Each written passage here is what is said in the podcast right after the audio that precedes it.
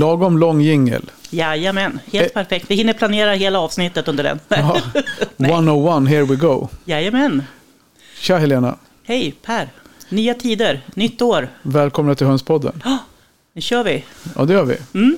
Eh, och det här är ju det 101 avsnittet. Ja, precis. Fast det är ju det 100 avsnittet. Ja, alltså det är lite oklart. Alltså vi har ju spelat in Ja, ja, över hundra med dig idag ja faktiskt. precis. Mm. Eh, ja, vi gör så här, vi tar det om några minuter. Först ska vi berätta vad vi, att de lyssnar på Hönspodden, det har vi sagt och det förstår Ja. de. Och Eh. vilka vi är. Ja. Ja, och vi ska prata om idag, en, vi kommer ägna större delen av avsnittet åt en lyssnarfråga. ja, som handlar om vad man ska tänka på när man sätter ihop sina avelsgrupper. Och inte bara alltså höna och tupp, för det vet vi ju. ja det, det, och det att det brukar ska vara rätt färg och samma ras och det. Ja. Utan vi, lite mer specifikt eh, vad man ska prioritera. Och då kände vi att. Vi kanske inte är ute på djupt vatten, men vi behövde ha lite utfyllnad. Ja, lite utfyllnad. Påfyllning. Påfyllnad kanske. Ja. Så vi kommer ha med oss en, lite yt- ytterligare expertis. ja, Mm-mm. i form av Oskar Hesselmo. Mm, Så honom kommer vi lyssna på lite senare. Ja. Så nu kör vi. det gör vi.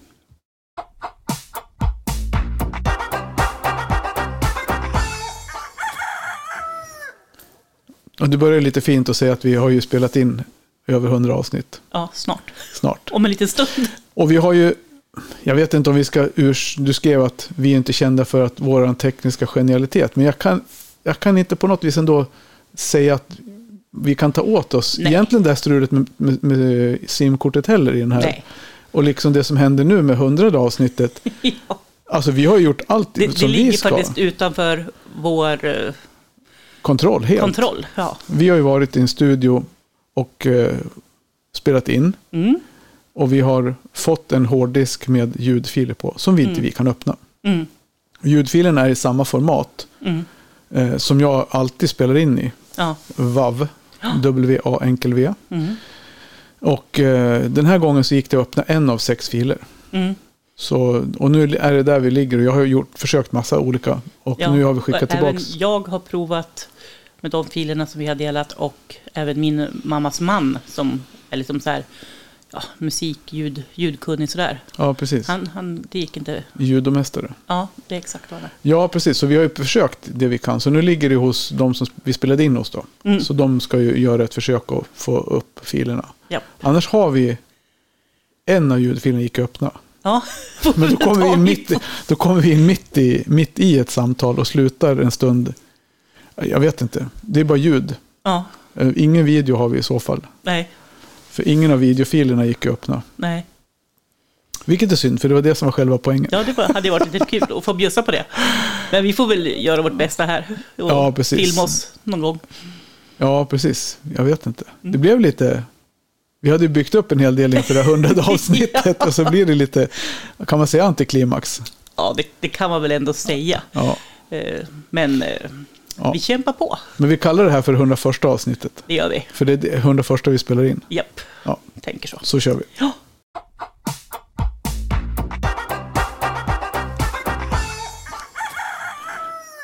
Ja, kuck eller ku på det Per. Ja, kuckeliku. Ja, men det är det där. Nu har vi suttit tysta en stund och väntat in vår gäst. Och, då, Mm. Och sen sa vi det, ja men det har ju varit tyst och vi drog en jingel precis innan vi slutade prata. Men vi drar väl en jingel då, för det är på något vis att man behöver den där för att komma in i, Ja, ja precis. In i podd-mode. på, ja, men på ett naturligt sätt. Ja. För annars ska man börja prata bara från tomma intet, det är inte så. Nej, det är inte lika lätt. Nej. Så nu har vi i kulisserna, säger vi, för vi har, kuliss, vi har inga kulisser, men vi har i det fördolda. Ja, det- det lät ännu värre. Har vi Oskar som sitter och väntar Ja, nere i, vi får frågan, kommer du ihåg var han bor någonstans? Det får han berätta själv. det får han berätta. Jag, jag tror jag vet, men han kan berätta själv. Säg då, om du gissar. Röstånga kanske? Ja. Nej, jag vet inte. Ja, men vi, vi, vi anropar Skåne i alla fall. Hässelmo. Jajamensan. Hallå, hallå. Hej Oskar. Halloj. Hej, hej. Hur är det med dig? Jo då, det har varit eh, lite väl kallt här nere nu en tid, men det börjar rätta till sig nu. Ja, Ja, jag sa det här. Det är vi inte vana vid. Nej, precis. Jag sa det till Helena här när hon kom att det är nästan vårkänslor ute nu. Fan, det är, vi hade två minus idag. Vi hade ju 28 i helgen. ja. Ja, ja. Ja, det är en rejäl skillnad nu. ja, det är helt Ja. sjukt. Men, Men eh, eh, det är ju den tiden inne så. ja, precis. Ja. Absolut. Hade Helena rätt när hon gissade Ja. på Röstånga? Ja, jag, eh, har ju, jag är uppväxt utanför Röstånga, men nu har jag flyttat en mil därifrån. Så nu bor jag uppe på Söderåsen. Ja, Ah, ja det var ju... Det är ganska nära ändå. Ja, ja. Det, det är det. Men det är ju därifrån jag kommer och det är därifrån det brukar stå i de flesta kataloger och sånt. ja, Förifrån. Med Ja. utställningsresultat och ja, sådana ja, grejer. ja, men precis. Det är nog det man har sett. Vi var inte helt uppdaterade med andra ord. Ja. Ja. Nej, det är inte lätt att hänga med. Nej, Men du, du, verkar ha, du verkar vara en aktiv och fullt upptagen eh, ung man. Är, hur ser det ut för dig med arbete och, och vardagsliv i de här tiderna? Jo, det har jag hittat på. Uh, där är ju både snickerijobben som jag håller på med och sen så eh, en del hästar och andra djur här som jag håller på med hemma. Så att uh, där är jag att hitta på om man vill göra det. Ja, men för jag tror att sist vi pratade, då hade du väl inte köpt gården än va? Du har ju tagit över din Nej, morfars gård. ja, min morfars uh, gård tog jag över här uppe. Ja. Det stämmer. Så att, eh, men eh, det har varit eh, ett hektiskt år i fjol. Men det börjar falla på plats de flesta nödvändiga bitarna i alla fall nu. ja, vad skönt. Eh, utomhusdjuren först och främst. ja, Ja, men det är ju det, man får ju prioritera. Och det är de oskyldiga försvarslösa djuren, de får man ju prioritera först. Ja, det är ju så. Så har jag varit van vid att ha allting rätt så lättskött och smidigt. Så att eh, kommer man då till något som helt plötsligt var tungrot att hålla på med så är det inte lika kul och, när man har den mängden heller. Nej. Så då får man försöka få i ordning det först och främst så att eh, Ja. det blir kul att kunna hålla på med och man kan njuta av djuren istället. Ja, ja, precis. Och sen blir det lite mer effektiv skötsel också om det är lätt hanterat. Ja, Mm. exakt. Och du har ju väldigt härliga hästar. För de, de flesta tänker jag, när man säger hästar så tänker man ridhästar. Men, men du har ardenner väl? Ja, Ja, det stämmer. Så jag håller på att köra en del med mina. ja, Ja, men föder du upp för försäljning eller är det för eget bruk, avel och... Nej, det är mer för det är skojs skull. Så jag har några avelston som jag eh, tar föl på.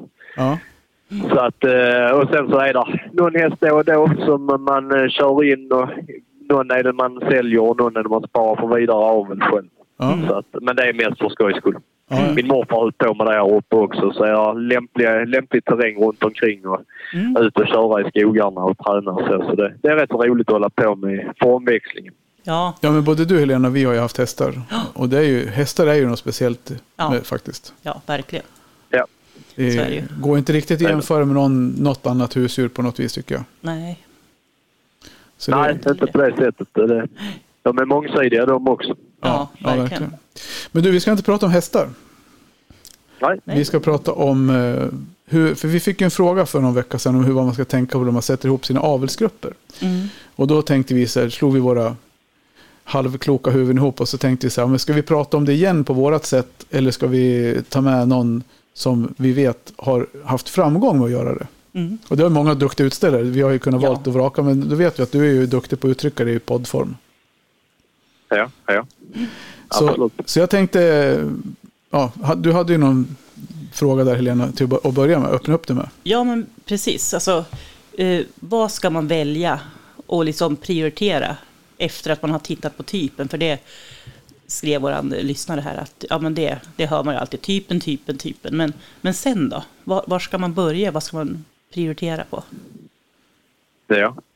Eh, kollar man i rasstandarden så finns det ju kardinalpunkter på varje ras och de är väldigt viktiga att förhålla sig till. Så att eh, många gånger så är det ju typ och kroppsform som innebär en av punkterna. Och sen kan det vara fjäderstruktur på vissa raser. Det kan vara kamform och typ på vissa. Eh, ja, det är ju många olika. Men de eh, ska man ju förhålla sig till. Så att huvudsaken är väl att man har en standard i alla fall och vet, kan kika på sin ras där Mm. Mm. eh, och kolla igenom. Eh, den här då, eh, för att sätta ihop avelsgrupperna, den sorteringen börjar ju redan när jag sorterar ut avels, eller eh, utställningsdjuren på hösten hos mig. Mm, Okej, hur tänker du då? Jo, alltså ett fint utställningsdjur har ju både fördelar och nackdelar. Ja. Du får ju aldrig det här perfekta djuret. Eh, och många tänker som så att tar du två stycken djur som har fått 95 eller 96 poäng och sätter ihop dem så får du ju bara bra kycklingar efter det. Mm. Eh, Så är det inte. För att är det så att dessa två djuren har samma fördelar och samma nackdelar så fördubblar du det till nästa generation bara. Ja. Så med största sannolikhet så kommer du få en liknande utdelning som du hade fått med i princip två stycken mindre bra djur som du använder i avel. Mm. För de har sina fördelar och nackdelar också. Mm. Så du ska ju försöka komplettera det här. Så ser jag att utställningsdjuren då som jag ser, de kommer gå långt på en utställning. Mm. De har de fördelarna som jag vet om att domarna kanske dömer högre för om de ser en sån fördel. Mm. Eh, där är kanske någon annan grej som på Orpington är inte lika viktigt med, med att kammen ska vara så, eh, så fin som till exempel en leghorn eller en italienare. Mm. Eh, men börjar jag schappa efter för mycket med kammarna så kommer jag till sist bara få fram en massa eh, kycklingar med tvillingtaggar och hjorttaggar och en Mm. massa skit. Ja. Ehm, så att eh, även om det är ett djur med perfekt kam men mindre bra typ till exempel Mm. så använder jag gärna ett sånt djur för att kunna föra in det i en linje, Ja, ja. Mm. en av grupperna då. Ja. Eh, och det kan även höra ihop med då när man avlar stora tunga raser att befruktningen kan vara rätt så dålig på de här riktiga grova stora djuren. Ja. Eh, och då vill jag gärna använda en tupp av kanske lite lättare modell. Inte den här riktigt stora djupa. Även om den har storleken så är ju det här djupa och klumpiga uttrycket på Norpington som, Mm. som premieras på en utställning. Mm. Eh, alla avelsgrupper består inte av de stora tunga tupparna utan där är lite lättare modeller också för att få lite bättre befruktning. Ja, ja. Mm. Okej. Ja, men så Eh, och då får man komplettera det till vettiga hönor som kanske har de här stora grova typen. Ja.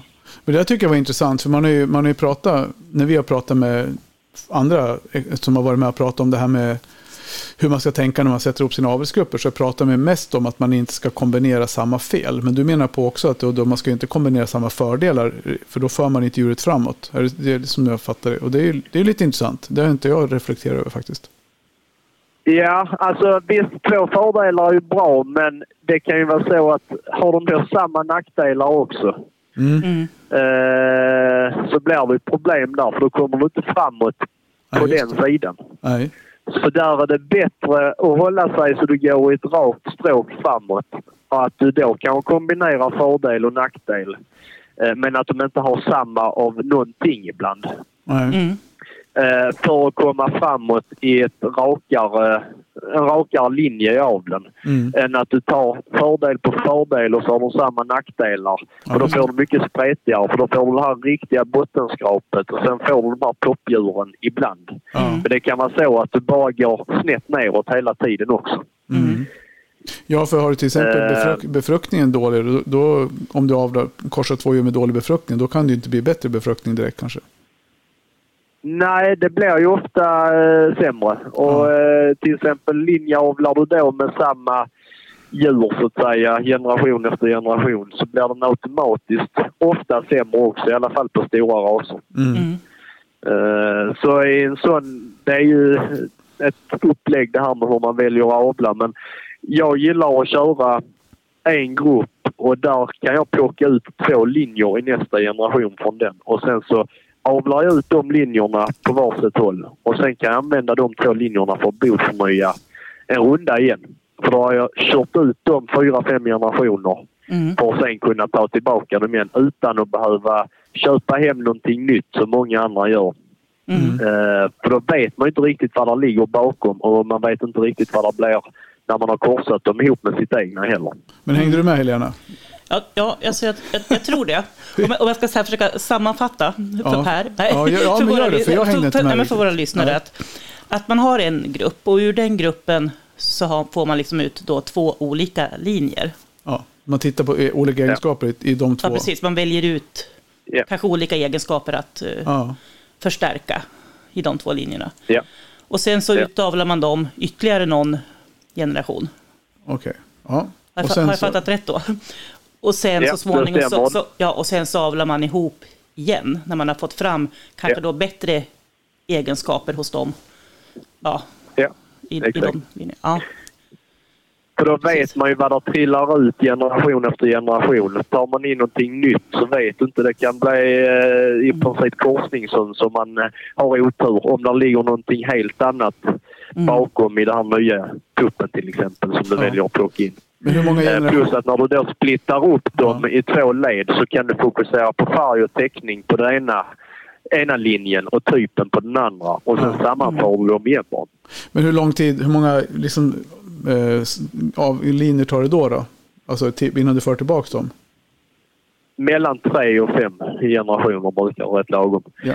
Eh, stora, tunga djur ska man ju helst blodförnya lite oftare för att bibehålla storleken. Ja. Mm. Eh, dvärghöns som ska vara små eh, kan du linjeavla många fler generationer. Mm. För ju mer du linjeavlar dem eh, ju mindre spretigt blir det liksom. Och då, går de, då blir storleken mindre och mindre och mindre bara. Ja, ja, precis. Ja.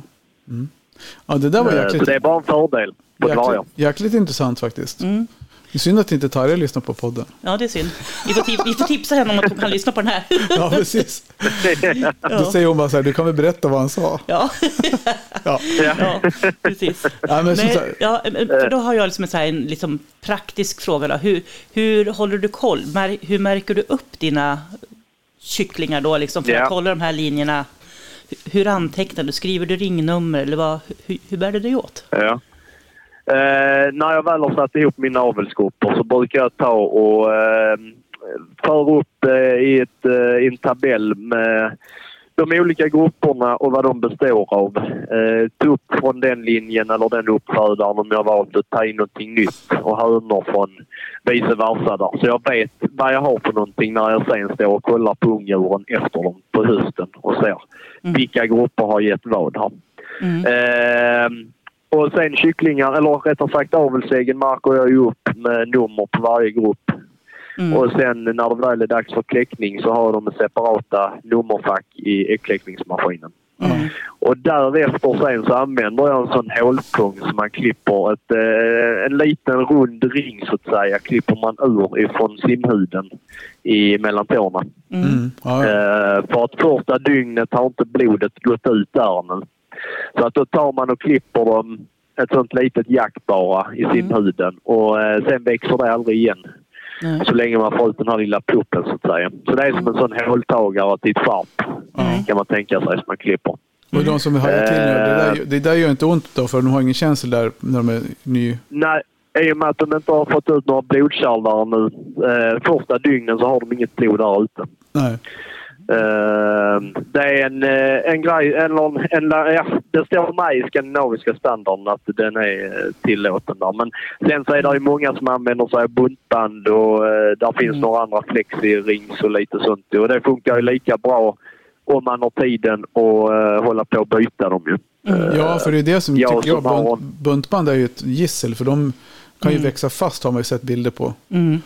Och det är Ja. inte så schysst. Eh, Jag använder det till, jag använder det till en början men eh, det blev problem för att det var man efter där, eh, ja det räckte med ett par dagar eller om det var en specifik klick som hade växt brutalt bra liksom en period så eh, gick det ju väldigt snabbt Ja. Mm. eh, att de kunde växa in i benet. ju. Ja. Ja, då är Så sådana här typ eh, flexeringar bättre, tänker jag.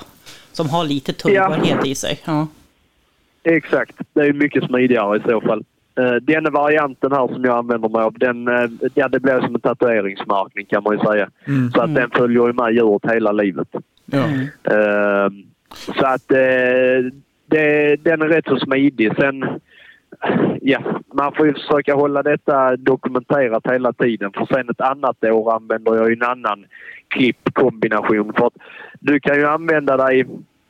De har ju två ställen på eh, varje fot så att säga. Mm. Eh, som du kan klippa hål på. Ju. Mm. Eh, Så att du kan ju få ut många kombinationer. Så jag brukar börja med om du har foten nere så har du fyra ställen du kan klippa om du har bägge fötterna nere. Mm. Och det är ju för fyra grupper. Sen kan du göra kombinationer med att du klipper ett hål på ena foten och ett hål på andra Mm. i simhuden. Mm. Eh, Så att du kan ju få ut rätt, få rätt många kombinationer Ja, för att hålla sär många avelsgrupper ju på Mm. kycklingarna. Mm. Så det är väl eh, det systemet som jag använder mig av Mm. för att försöka hålla koll på vad sen resultatet har gett. Mm. Ja. Eh, Men hur, sen hur kan man ju du... ta... eh, Vad sa du? Nej, jag tänkte också på det när du separerar dem sen. Då, då, har du dem, då går de tillsammans alla kycklingar. Sen så kollar du på märkningarna sen då när du ska gallra. Eller har du alla kycklingar från olika grupper går i olika fack också sen? Eller? Nej, nej, jag brukar ta och sortera igenom så jag brukar faktiskt hålla dem färgvis eh, i mina uppfödningsburar. Jag tycker Ja. det ser lite trevligare ut än att ha en hel skåp blandat. Då. Mm. Mm. Så att det, där är ju från olika kläck och olika linjer också som springer i samma. Ja. Ehm, men det är det som är smidigt att ser man då en specifik individ då är det bara in och få fatt på den och så kollar man på tårna. Ja men den är från Ja. den gruppen. Och då Mm. kan man ju hålla koll på detta lite grann för ser man flera sådana här individer som börjar utmärka sig så ehm, ska man hålla lite koll på den här avelsgruppen. Att den kanske vi ska spara en generation till Mm. för att antingen köra på samma grupp eller kombinera far på eh, Mm. döttrarna och eh, mödrarna till en son i så fall. Ja, ja. Mm. ja, precis. För att bibehålla detta här som då blir en positiv effekt i aveln. Mm. Mm. Eh, för sådana eh, grupper som gör de här finare kyllingarna Ja. brukar vara bra att kunna spara och eh, använda tillbaka till en så kallad linjeavel. Hur, ja, men hur tänker du? Du sa det med tupp och höna och det. Hur, men hur tänker du där då? När du, om du ser vad är du prioriterar hos tuppen och hos hönan så att säga, när du ska kombinera? Eh, om du vill föra, föra över någonting, föra vidare någonting liksom. Ja. Eh, ofta, eller vad man sa förr i tiden i alla fall, sen så vet jag inte riktigt om detta stämmer till 100 procent. Eh, det är att tuppen får med färg och teckning och hönan får med typen. Ja. Eh, det är ingenting som jag brukar köra på i regel när jag sätter ihop mina grupper utan jag kollar lite grann. Dels eh, först och främst eh, sorterar jag upp allting stammässigt så att eh, Ja, typ som jag har haft avelsgrupperna när jag samlar äggen. Så sorterar jag upp ungdjuren på hösten sen. Mm. När jag tar den här slutliga kollen. Och ser då vad har de olika grupperna gett och komplettera. Vad kan de komplettera till varandra? Ja. Mm. Eh, om jag vill sätta ihop. För att köra syskon på syskon, det är lite vad det är ibland. Då är det bättre att ta eh, far på dotter i så fall. Ja. ja, men för jag har ju Dels för att någonstans... hålla bef- befruktningsgrad och allting lite högre. Men annars Så så man inte rena syskon... Nej men precis, med rena syskonparningar, är inte det lite, är inte det lite risky business generellt? Vad sa du nu? Alltså rena syskonparningar, är inte det lite risky business? Alltså, är inte det lite riskabelt att göra det?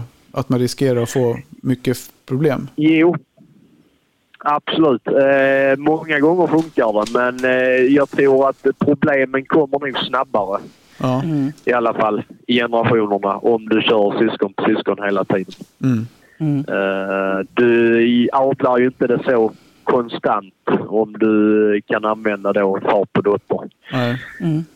Eh, och eller till exempel då avla ut far på dotter eller mor på eh, son då i några generationer och så splittrar man upp det i två stammar som jag berättade innan ja. och sen kunna köra ihop dem igen.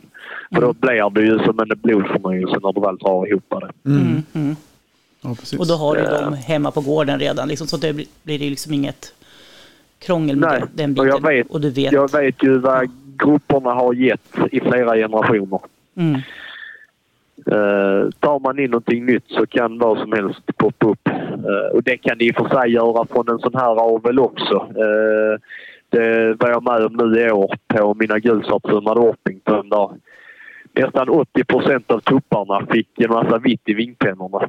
Mhm. Jaha. Eh, och jag vet inte var det kommer ifrån. För jag har Nej. aldrig haft det. Nej. Nej. Eh, Men jag vet om att tyskarna har haft stort bekymmer med ljus dunfärg och även att eh, vit, vitt i kragen har slått igenom ut i den riktiga fjäderdräkten. Mm. Eh, och det kan vara någonting som ligger längre bak där som har slått ut i vingpennorna på mitt istället. Här nu. Mm. Så det har varit hård sortering. Även om det har varit riktigt fina djur så eh, har det bara varit väck med dem. Ja. Så att jag inte får någonting sånt vidare. Nej. Nej, men för det, det är väl det viktigaste. Det viktigaste är väl egentligen, tänker jag, när man avlar.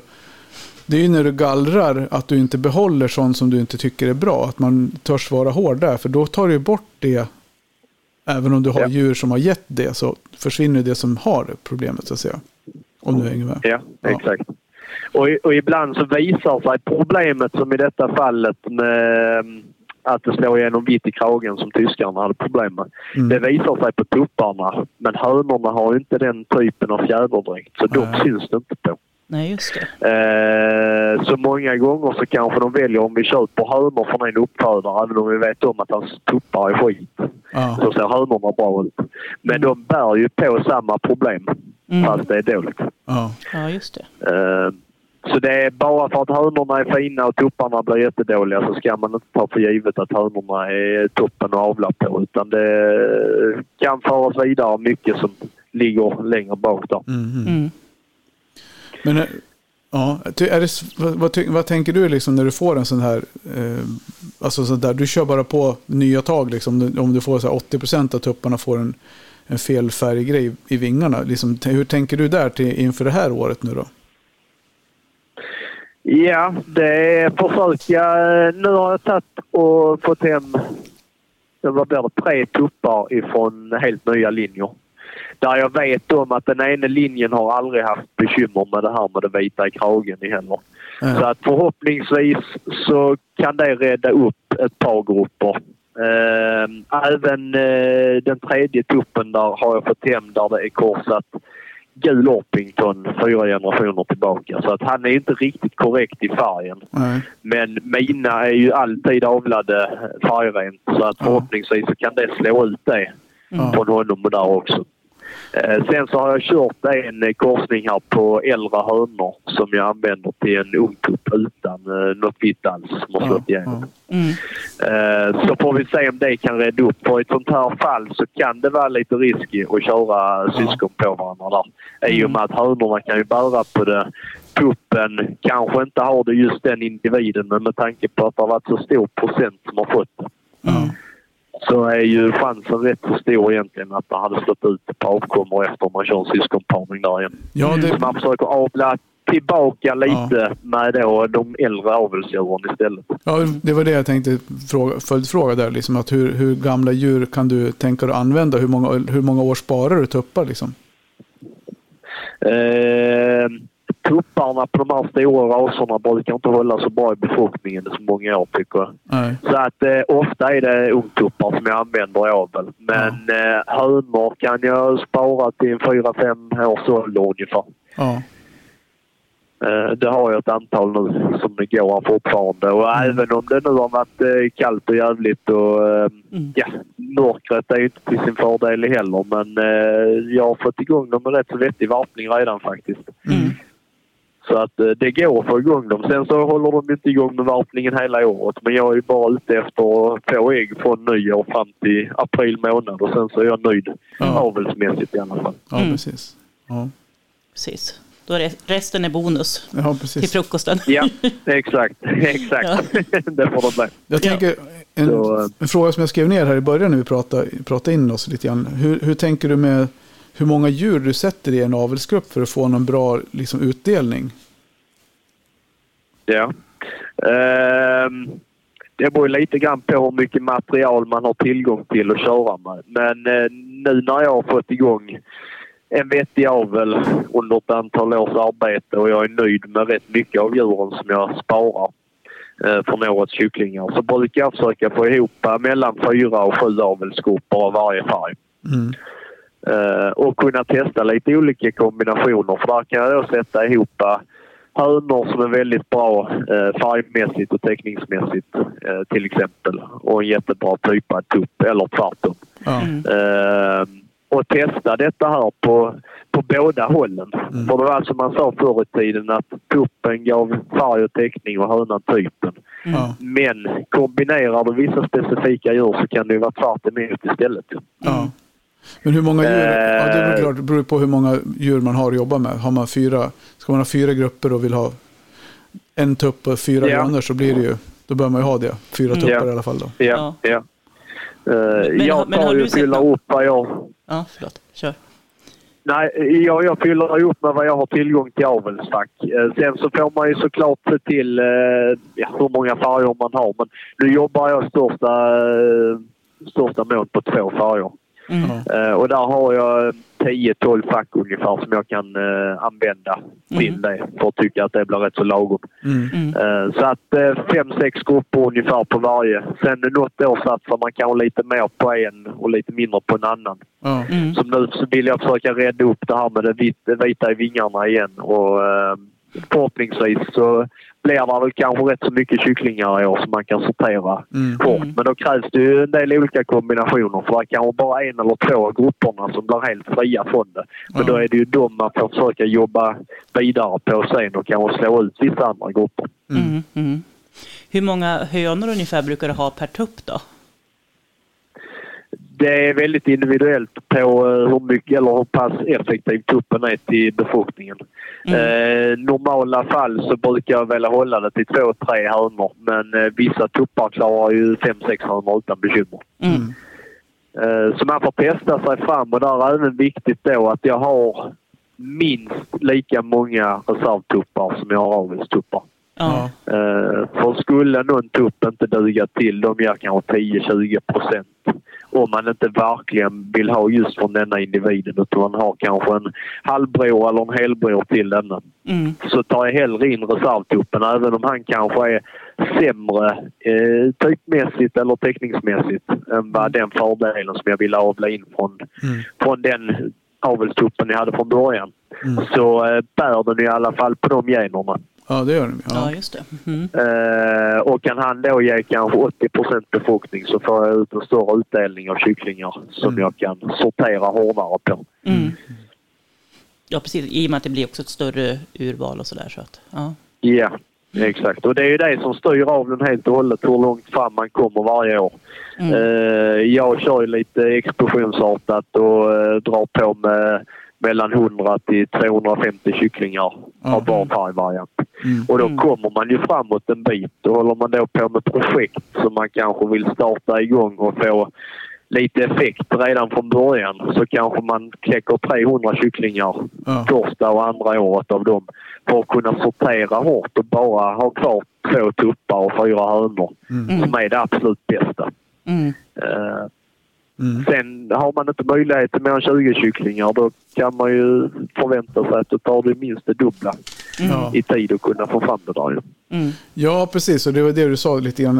Hur mycket man... eh, Hur mycket man vill föra aveln framåt, det har ju att göra med hur mycket möjligheter man har att kläcka fram hur många djur. För det är klart att Ja. sannolik sannolikheten ökar ju fler djur du tar fram, så är det ju. Mm. Ja, ja.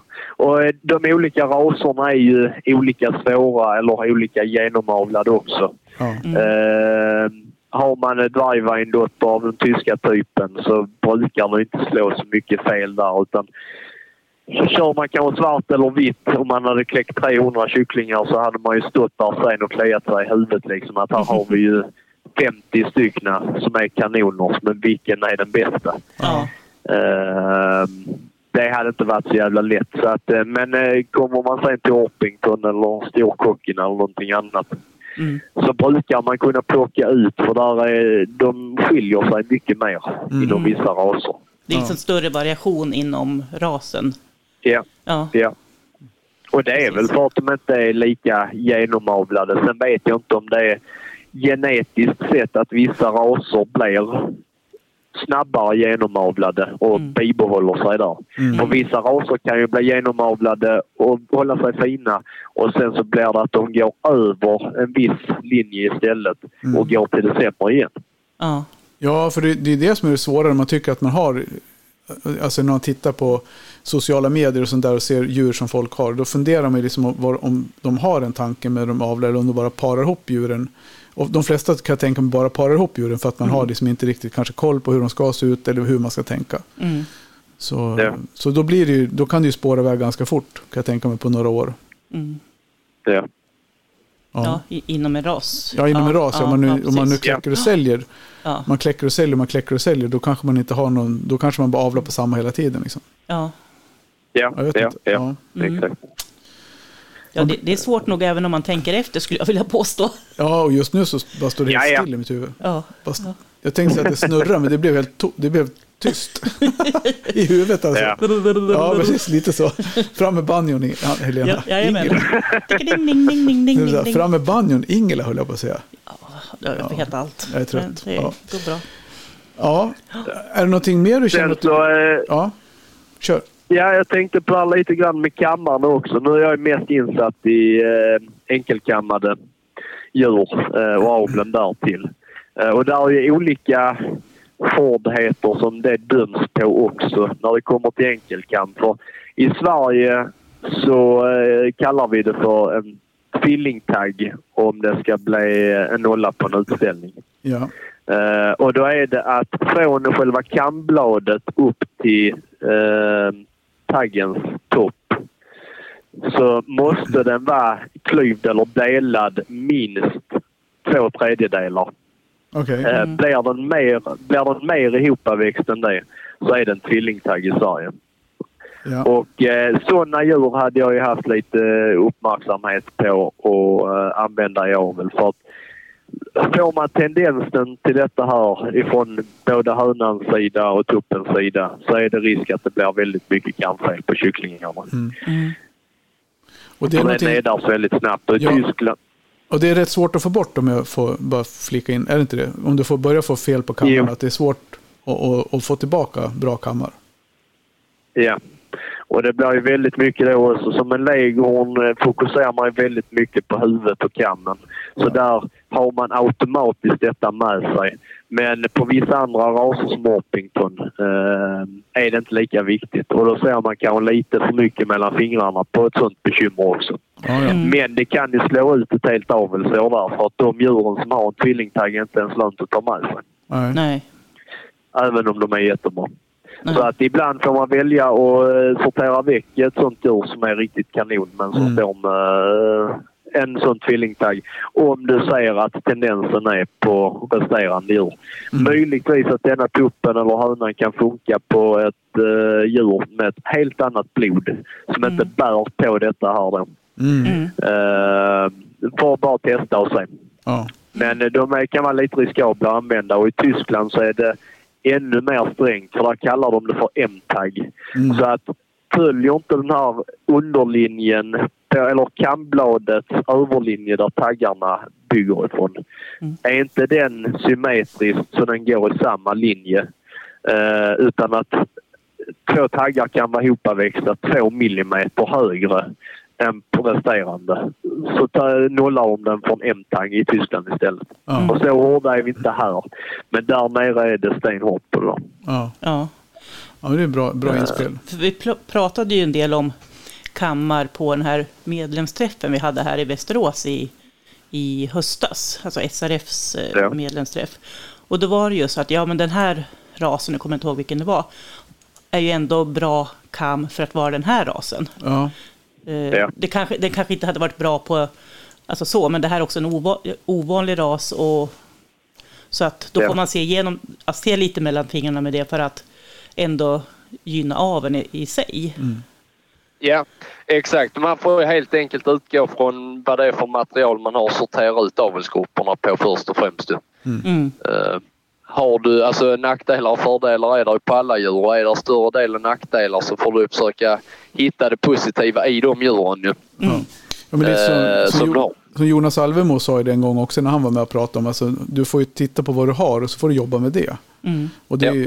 tänker jag också så här att om man nu lyssnar, har lyssnat på det här avsnittet och, och, tänker, och någon sitter och lyssnar och tänker så här, ah, men shit, jag har inte så där mycket djur att jag kan kläcka så där många kycklingar eller så här. Men då, samtidigt så tar man då med sig Jonas ord och det du sa nyss då, att titta på vad du har och jobba med det och förbättra så mycket du kan så kan man ju använda dina råd oavsett hur stor Ja. avelsgrupp man har. Mm. Ja. Och många gånger så är det just det här att arbeta med det som du just har. Eh, som du vet vad, som, vad det ger för någonting också. För att eh, är det så att du köper in någonting hela tiden och förväntar dig snabb framgång så får du kanske den här snabba framgången några generationer. Mm. Men du vet inte vad du avlar på så sen så brukar det gå utför med de som gör på detta sättet. Mm. Eh, tyskarna, många i Tyskland eh, avlar ju på ett sätt som de håller tre, fyra stammar. Mm. Eh, plockar fram eller kör de uppdelade i de olika stammarna och tar fram kycklingar efter dem. Mm. Eh, de sparar de då till nästa års eh, avel och sen så kör de ihop alla grupperna eller så väljer de en tupp från den ena till hönor i den andra. Mm. Och så kör fram lite kycklingar där och de ställer de ut och sen är det bara att sälja dem. Mm. För att de vet ju exakt vad deras rena grupper eh, bär på och vad de ger. Och sen kombinerar de egenskaperna mellan där. Ja, de Mm. tävlar bara med, de, de avlar fram tävlingsdjur och sen har de Ja. grunden, grunden kvar hemma. Ja. Mm. Ja, exakt. Det sa ju Christer Larsson när han var med, när, vi pratade om, när han pratade om hur han tänker med sina mesar. Att han, säljer, Mm. han kan ju sälja 95 poängar utan problem på en utställning. För, att, Mm. för han, vet, Ja. han vet ju att det, kanske, det blir Han ingen- har föräldrarna hemma. han har föräldrarna hemma. Ja. Ja, men det är ju så. Eh, och även om kanske inte föräldrarna är toppen eller det är syskon som inte är toppen bra så är det bara rätt kombinationsdjur så, Mm. så sitter de där året efter igen. Mm. Ja, ja, men precis. Ja. Det känns Ja. som att vi har manglat igenom det här nu från alla vinklar och vrår. Det känns som vi Ja, har fått höra och lära oss massor, tänker jag. Ja, verkligen. Så det tänker jag Ja. att, eh, och hoppas att våra lyssnare också har gjort. Ja, ja verkligen. Ja, äh, men du Oskar, vi, vi kan helt enkelt bara tacka så hemskt mycket för, för att du ville ställa upp och vara med. Så får vi ja. släppa iväg dig till hästar och hönshus och vad du nu har får för dig nu på kvällen. Jajamän. Jag tackar så mycket själv. Ja, vi hörs en annan gång. Tusen tack, så ja, hörs tack vi. så länge. Gör vi. Tack. Ha det gott. Hej, hej. hej. hej.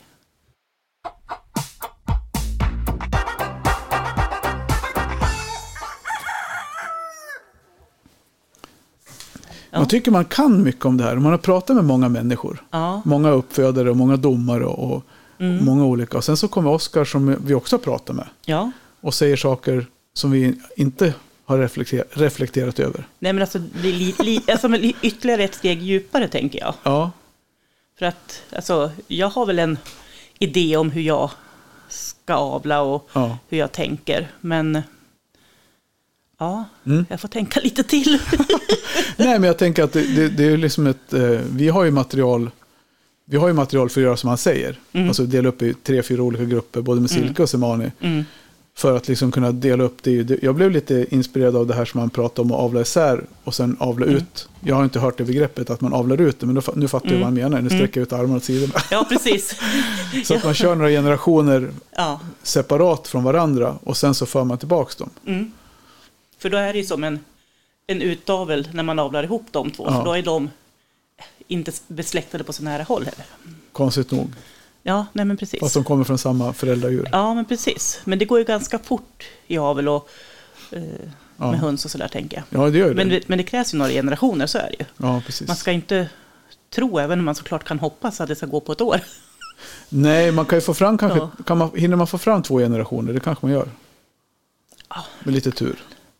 Lite kärvt kanske, men Ja, jag tror det är inte det helt bli. omöjligt. Nej, små raser, Ja, små lätta raser. raser, det, det, det går ju säkert. Men silke skulle kunna gå. Ja, Men det är men tveksamt. alltså stora, att det, vad tänker jag, stora Orpington och ja, stora semani, semani tror jag inte heller skulle funka. Nej, Faktiskt. Det kommer. Nu- Nu, är det, nu är det time to nu, go. slutet är nära. Ja, precis. Ja, nej, men som sagt, jag, det, Oskar är ju en superkille att kunna ringa så här ibland. Han är ju väldigt upptagen. Nu, vi, vi var ju lite tvekande nu om vi, att han skulle ha tid ikväll i alla fall. Då. Ja, Men han var med och det är ja. vi jätteglada för. Ska skicka en. absolut. På ett förtjänstfullt sätt. Ja, verkligen. Han är så otroligt så här saklig och rak. Så, det var bra. Det var ja, kul. det är bra med tydlighet. Så får vi se vad det blir nästa vecka. Om Mm. det blir det hundrade avsnittet eller om det blir hundra andra. precis, det kan bli precis vad som helst. Ja, vi håller tummarna att vi får ordning på filen. Japp. Lättfil eller Ja, tjockfil. ja långfil. Långfil. ja, hur som helst, det kommer något nästa vecka får vi hoppas. Ja. Om det inte går emot oss allt för mycket. Mm-mm. Så Ha det gott alla våra lyssnare. Vi är på återhörande. ja, hej då. Hej.